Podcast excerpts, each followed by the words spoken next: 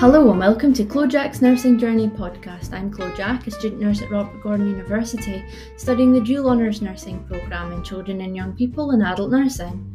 I'm really excited to welcome Jo Campbell to the podcast today. Before we get started, here's three facts about Jo. Jo's current role is Specialist Nurse and Joint Clinical Lead of a regional network. She specialises as a Roald Dahl Children's Epilepsy Specialist Nurse, and she registered as a General Nurse in October 1983 and registered as a children's nurse in April 2000. And in April 2005, she registered as an independent nurse prescriber. Welcome, Jo. Thank you for joining me today. It's really great to have you on the podcast. So, Jo, can you tell us what your specialism entails and what an everyday looks like for you? Hi, Chloe. Thank you for inviting me to speak. Um, run a paediatric epilepsy specialist nurse service along with my colleague Sammy Fraser. So, so support is provided within the community and hospital setting. So our, the premise of our role, wherever possible, is to try and keep children and young people out of hospital um, but obviously, if they need to come into hospital, Sammy and I are there to offer advice and help and support both to the families as well as the ward staff. So the um, epilepsy nurse service works within the context of a, a well-established, large multidisciplinary team, general consultant paediatricians, um, doctors with an interest in epilepsy and neurology, neuropsychologists, psych- psychologists, physiologists, a lot of ologists, mm-hmm. physiotherapists, occupational therapists, dietitians, pharmacists, GPs, and health visitors, social work, education, and the voluntary sector. We have meetings on a regular basis to discuss patients both locally and also as part of the Northeast of uh, Scotland Child and Adolescent Neurology Network. So we work as a, a, regional. So we try and maintain good clinical practice and governance. Um, so embedded in our practice or embedded in our day-to-day life are the care standards, and they're driven by um, both the you know guidelines like the Scottish Intercollegiate, Intercollegiate Guideline Network and um, NICE guidelines, as well as working within the managed clinical networks, such as the Scottish Paediatric Epilepsy Network. And from a nursing point of view, we have ESNA as well, the Epilepsy Specialist Nurse Association. So part of our role is to get involved in the development of these standards and I've recently been involved with the development of competencies um, for epilepsy nurses across the UK. So, the patients that we care for are viewed in outpatient clinics. So, we do joint clinics with the consultants um, in Aberdeen, Elgin, Orkney, and Shetland. And we also run nurse led clinics, and parents have contact with the epilepsy nurses between um, these uh, clinic appointments um, by telephone, or, and now, um, and this is coming to play more since the COVID pandemic, uh, we have access to Teams, so we can Teams our patients and see them face to face, and we also have near me appointments. So we provide a nurse-led review for the children. Uh, and young people with epilepsy. So we see children when they're newly diagnosed with epilepsy, just making sure the families understand the condition and how it's managed. Um, we draft care plans for schools um, and respite care organisations and social care. And we troubleshoot for families so that we're the first point of contact for, uh, for families between clinic appointments. So we'd give advice and support on their anti epileptic medication. Um, we make drug changes. We tell them about side effects and give advice about side effects. Um, we support children who have been prescribed emergency medication because they've had um, prolonged or recurrent seizures um, that could potentially lead to hospital admission. And as an epilepsy nurse, we have to be non medical prescribers. We also look after our children who have vagus nerve stimulators implanted. So, not all epilepsies are treated with medication, we have other treatment options. So, I take the lead for children who have vagus nerve stimulators, which are mechanical devices that are implanted um, under the left clavicle with a uh, a lead that gets coiled around the left vagus nerve and emits electrical impulses into the brain. Um, so I program and adjust that device according to seizure control, and my colleague takes the lead for supporting children who are on the ketogenic diet, which is a very high fat to protein diet with little carbohydrate, which has to be micromanaged by the dietitian um, and the epilepsy nurses. So the epilepsy nurse role has evolved over the years, and more and more there's a, a shift from the social and psychosocial support to a more clinical um, input for these patients. Um, so, advising patients about the treatments and management of seizures. Um, and we're also conscious, and again, it, this has been highlighted by the COVID pandemic more so um, there is a, a, need to focus on the mental health of children and young people with epilepsy, and that's something that we hope to develop within our service. So, quite a breadth of knowledge, and uh, we have a huge amount of contact with our patients and bring um, build up really lovely relationships with our families um, with this interim contact once they've been diagnosed with epilepsy. That sounds fantastic, Jo. Thank you so much. Well, I'm maybe going to put a spanner in the works here by saying they shouldn't. Okay, so that's maybe not the answer that you um, would be expecting. Um, but I would not recommend a newly qualified nurse would work in this speciality because I think they really need to have generic uh, uh, nursing experience first. So many of the children that I support or we support as a service have multi system problems or have comorbidities or neurodisability. So a breadth of knowledge um, ab- about nursing, basic nursing care, um, and uh, complex nursing care of these children um, is essential um, before specialising. So I know that most specialisms would recommend at least a year in practice before specialising, but I would probably advise more in the case of epilepsy. It's quite a complex condition um, with the comorbidities. When ready for working in the field of epilepsy, what I would say is it is an exciting and dynamic um, specialism. Treatments are always advancing and science around epilepsy is really, really fascinating. I'm a bit of a geek, so apologies. Um, but some of our children with genetic epilepsies are in, um, in, a position where in the future, so for example, um, and I know this is the same in other medical conditions, but um, there's a genetic condition called Rett syndrome, and these young girls have uh, seizures in the context of having this genetic um, problem, and they're now able to transplice genes. So it halts the progression of this um, epilepsy syndrome. Um, so a child, uh, if diagnosed early, um, they should have a less of a developmental impact um, with treatment, gene treatment, and the transplicing of the gene, uh, gene, so they won't be as learning disabled um, or have as many problems um, if we diagnose early. So there's a lot that's going on in the background as far as genetics is concerned and that's treatments for epilepsy. It's quite an exciting um, specialism to, to, to be involved with. A lot of nurses are a little afraid of epilepsy, um, but if you put it into the context, the majority of children gain control of the seizures.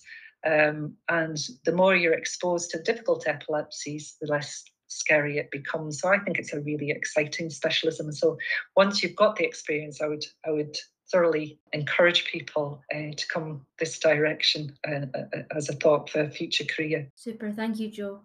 So looking back on your nursing journey, would you say that you saw yourself in the position that you are now when you first started your nurse training? Again, possibly an unusual answer, but I'm going to say no is the honest answer. I've never planned my career, um, and again, you know, if you speak to your lecturers, they probably would be horrified at that to a degree.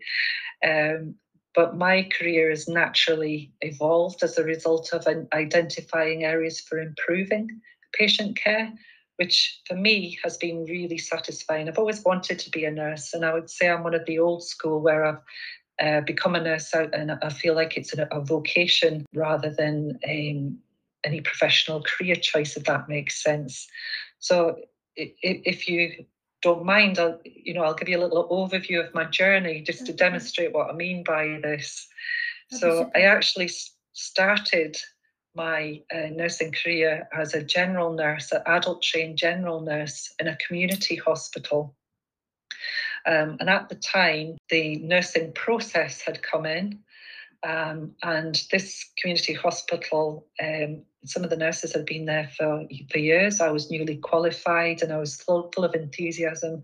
So I actually implemented the nursing process and uh, developed care plans for all the patients in the hospital um, for um, doing the activities of daily living planning in, in the care planning and taught the staff how to do that. So that was my first development as a newly qualified nurse. From there, I got married and I moved up to Scotland. Um, and I worked in nursing homes because I had a young family, and I also worked in Baxter's because you do what you have to do. So mm. I worked on the Beetroot line as well as working in nursing homes for a while. Um, and in the nursing homes, I was able to put in place um, procedures for the assessment and prevention of pressure sores.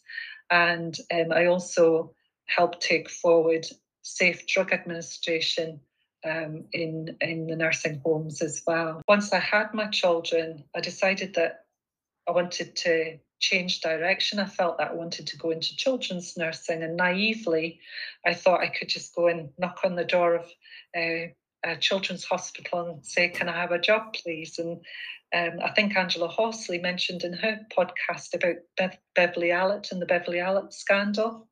Yeah. And right. uh, this is around about that time. So I was very naive in the thought that I could just go and ask for a job. Um, but fortunately for me, um, the nursing sister that I spoke to actually saw something in me, and um, I was allowed to work on the bank initially at the children's ward in Dr. Gray's um, and then um, subsequently did my children's nursing by distance learning um, and um, developed the paediatric clinics in Dr. Gray's. So we had, um, and again, this goes back to me saying a breadth of knowledge, knowledge is essential for supporting children with epilepsy with the comorbidities. So uh, with these paediatric clinics um, that help develop and, and support, I learned so much about um, complex neurodisability with the special needs clinics. Um, and there was lots of lots of specialist clinics that we developed that I got to know these children and the complexities of day-to-day life for them, um, and um, that knowledge was essential to me taking forward um, to, to my next role. So of necessity, because I was the wage earner in the family, um, I was looking out for a way to um, get promotion, and I was asked to apply for a school nursing post.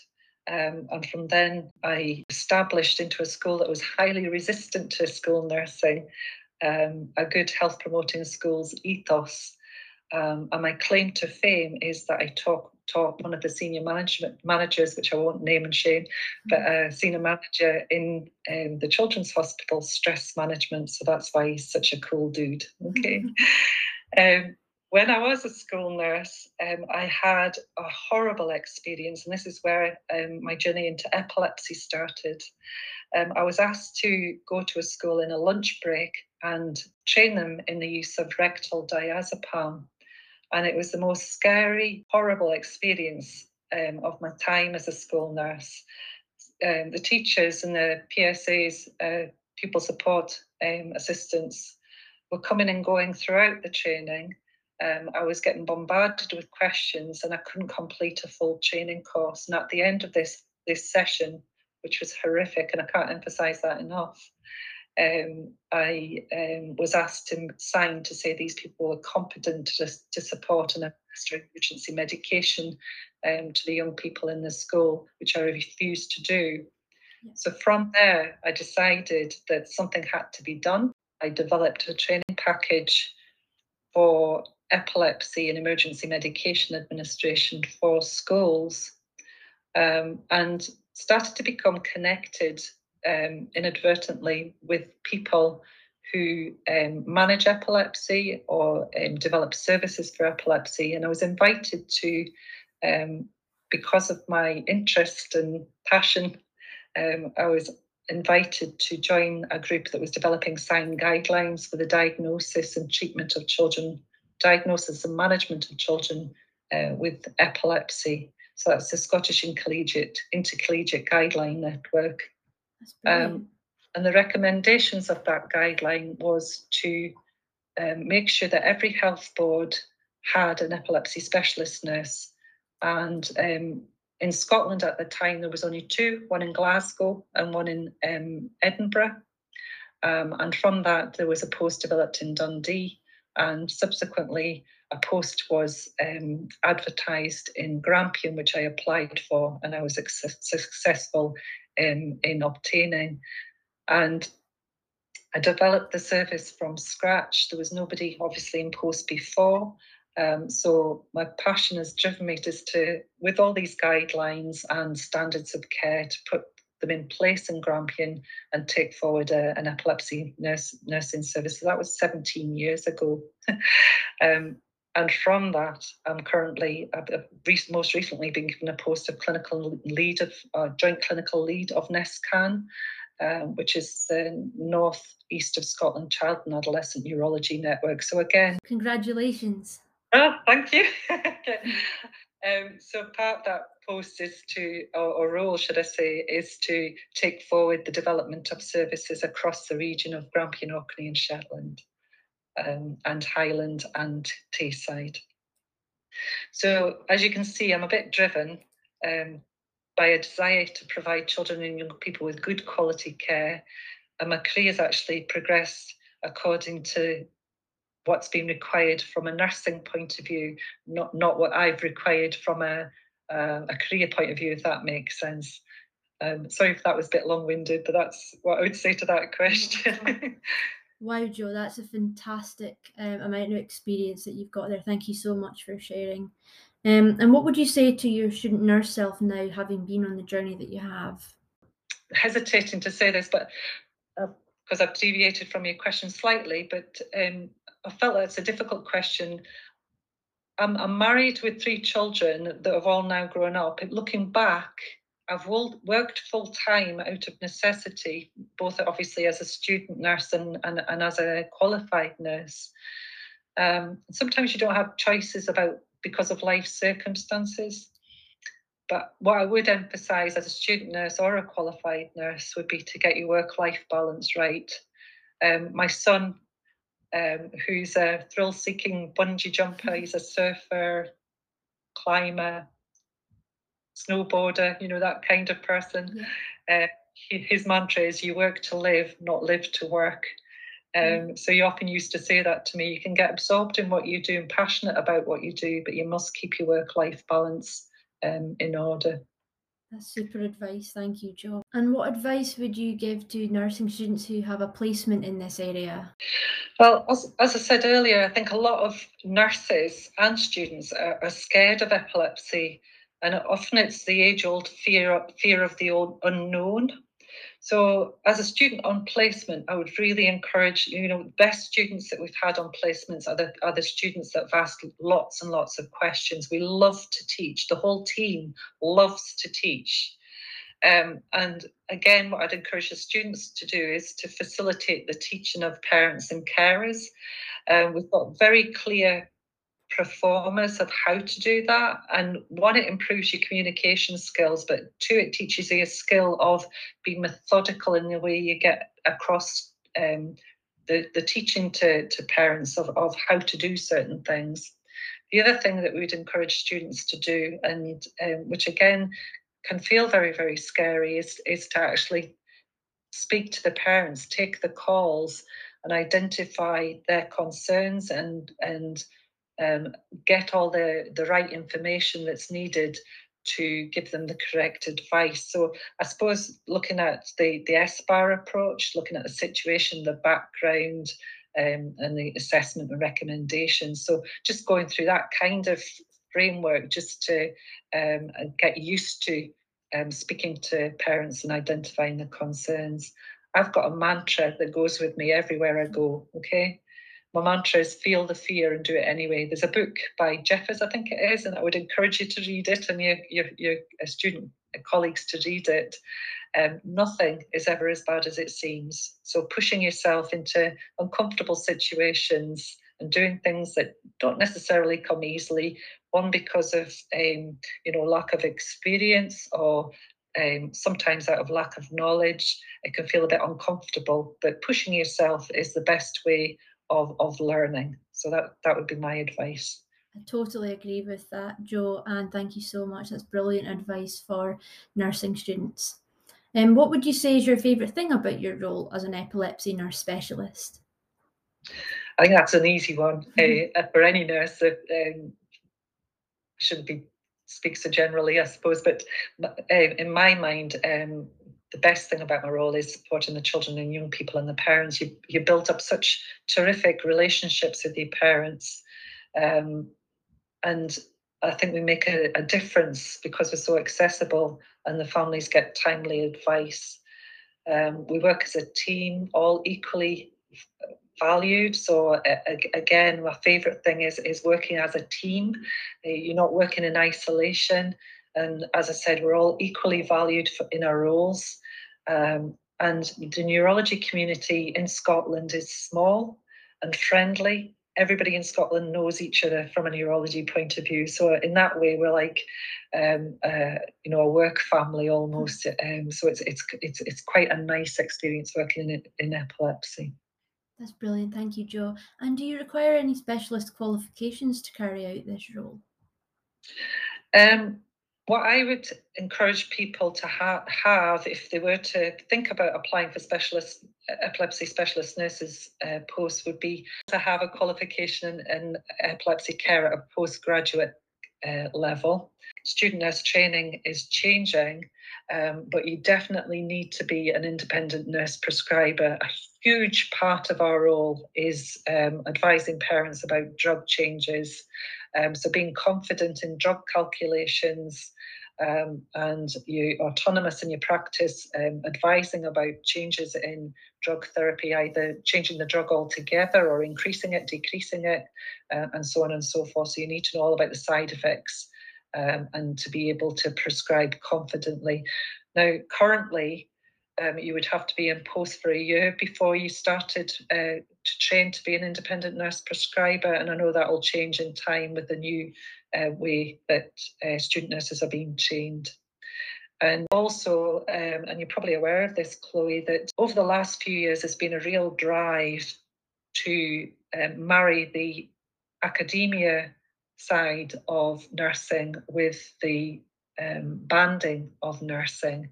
So, just to make sure that from an academic point of view, as well as a practical point of view, you're working um, at the required level. So, from my point of view, I think it's useful to do a master's degree. I chose to do a master's in advanced nursing practice. And I, I would encourage nurses, student nurses, once they've qualified, to seriously consider that once in post for a wee while because it really frames the way you think. There's a focus on research and development. Um, my passion, going back to that word again, my passion in life um, is quality improvement. Um, so it really frames the way you think about that and how and it um, enhances your practice to take that um, forward. And obviously, it it helps it enhances your skills um, in leadership as well. So that that would be the the main qualifications um, out with your your registration. That's fantastic advice. Thank you, Jo. Thank you for joining me, Jo. I hope you've enjoyed your time on the podcast. Before we finish up, in the last episode, Richard posed the following question for you what impact has COVID 19 had on the delivery of child health services? Well, that's a cracker of a question. So, although, as Richard said, the, the impact has been predominantly on, on adults or the elderly, um, from a service provision point of view, um, COVID has had a, a, major impact on, on the delivery of children's services. So, it was a really anxious time both for families and um, staff uh, at the start of the pandemic. Um, we were told to pause all services from a specialism point of view, um, and um, the hospital was only receiving emergency cases, so all planned care was halted. Um, there was a lot of redeployment, so all our junior doctors were taken from the Children's Hospital to ARI to work on the wards, and our community children's doctors um, as it implies, these doctors predominantly work in the community um, and have done for, for many years. Some of them um, had to be redeployed back to the children's wards and nursing staff as, as well, who, whose role weren't um, on the wards, were redeployed back to the wards to um, help um, with the reconfiguration of services. The whole hospital was reconfigured um, so it was safe for people coming, um, both patients and children, and um, for staff working their way around the hospital. We had hot zones uh, and cold zones originally, um, and the, then we had a traffic light system almost in place in the hospital. It was a very anxious and scary and frustrating time because um, there was a lot of communication. We were bombarded with, with emails about changes, so trying to absorb all that information. Um, and there was a, a great deal of frustration because if we're not reviewing children and young people or being accessible to children and young people, where do they go for help? And I don't think that was initially thought of. It was um, highlighted very quickly. Um, and obviously, services resumed to a degree, but it did have an impact on both staff and children's services in that people were being seen in a timely fashion, and that's caused massive waiting lists as a result of that. So there was huge pressure on the specialisms, so specialist nursing in general, um, because we were removed from our posts to go and help on the wards. So again, from an accessibility point of view, parents didn't have um, quick access to um, the specialist nursing services, um, and they had to go through um, generic emails to the consultants. So there was a delay um, in accessing advice. Um, on a positive note, out of this frustration and, and confusion at, in the early stages of uh, COVID, there was a great deal of camaraderie and a great deal of support for each other. And parents were incredibly understanding. They, they understood what was going on and, and that we were just trying to plan to maintain the safety. Um, talking about children and young people and their parents specifically, there was a lot of anxiety of them coming into hospital if they had to come into hospital for treatment. Um, and then, rapidly we developed new ways of seeing patients. So um, you probably have heard of near me consultations, so the virtual consultations.